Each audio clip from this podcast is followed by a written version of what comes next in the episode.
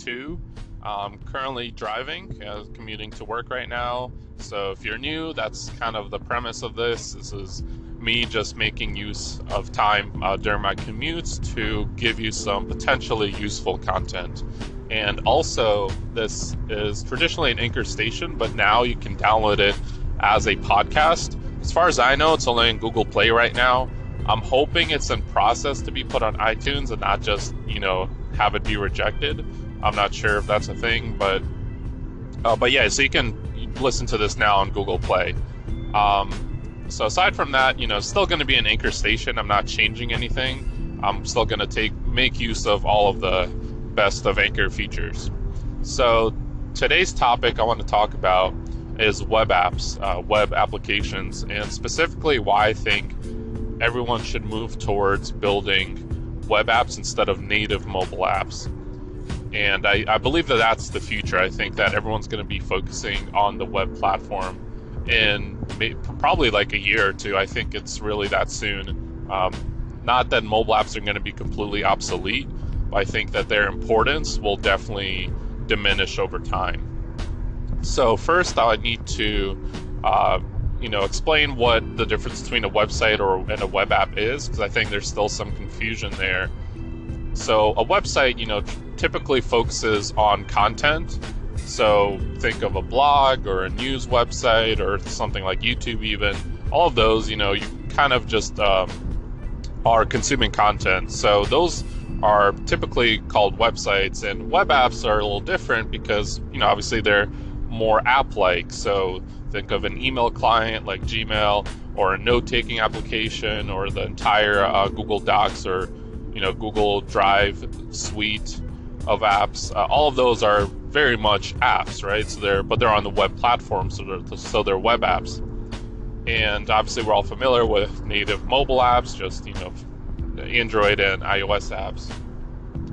And so you know, up to this point, and for the foreseeable future, mobile apps are, uh, you know, were popular and going to continue to be popular for some time. But I don't really think that that's going to stay because, you know, the distrib- distribution model for that software is not a good one, right? Compared to the web, anyway. Because with a mobile app, you have to go to your app store look up the name of the app or you know have someone send a link to you that opens up your app store and you have to download you know 5 megs 10 megs whatever it is before you can even use it and that just really doesn't make sense to me because with you know with a website it's so easy. Just copy the link and you send that over and boom they don't have to really download anything. They don't have to access any you know app, app store or anything. They just you know they just go to the website directly. I think that's a really great way to distribute software. Now, the question really lies in, you know, are websites or web apps powerful enough to completely replace mobile apps? And I think in some cases that's a no, but the web is slowly, actually very quickly, uh, getting more powerful and powerful.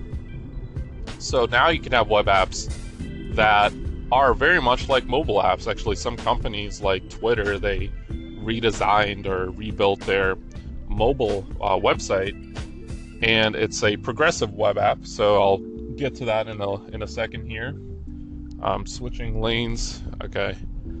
So yeah, so they built a progressive web app, and basically, I mean, it supports a lot of the features that you would expect in a mobile app. It has notifications. I believe it has offline support. It's very fast. You know, it's optimized and it's just it does everything that you would need in a Twitter app. And that really brings a question like do we even need mobile apps if we can have web apps do the exact same thing and you can just visit a URL in your browser? And to talk a little, quick about progressive web apps, you know, progressive web apps uh, basically like you can it's a it's a list of features that um, that make a progressive web app and uh, Google kind of defines these, but progressive web apps were around way before Google talked about it. Uh, basically, it's a list of features that you would expect, including the ability to pin that app to your home screen. So, I'm running out of time. I'm going to continue this in the next segment.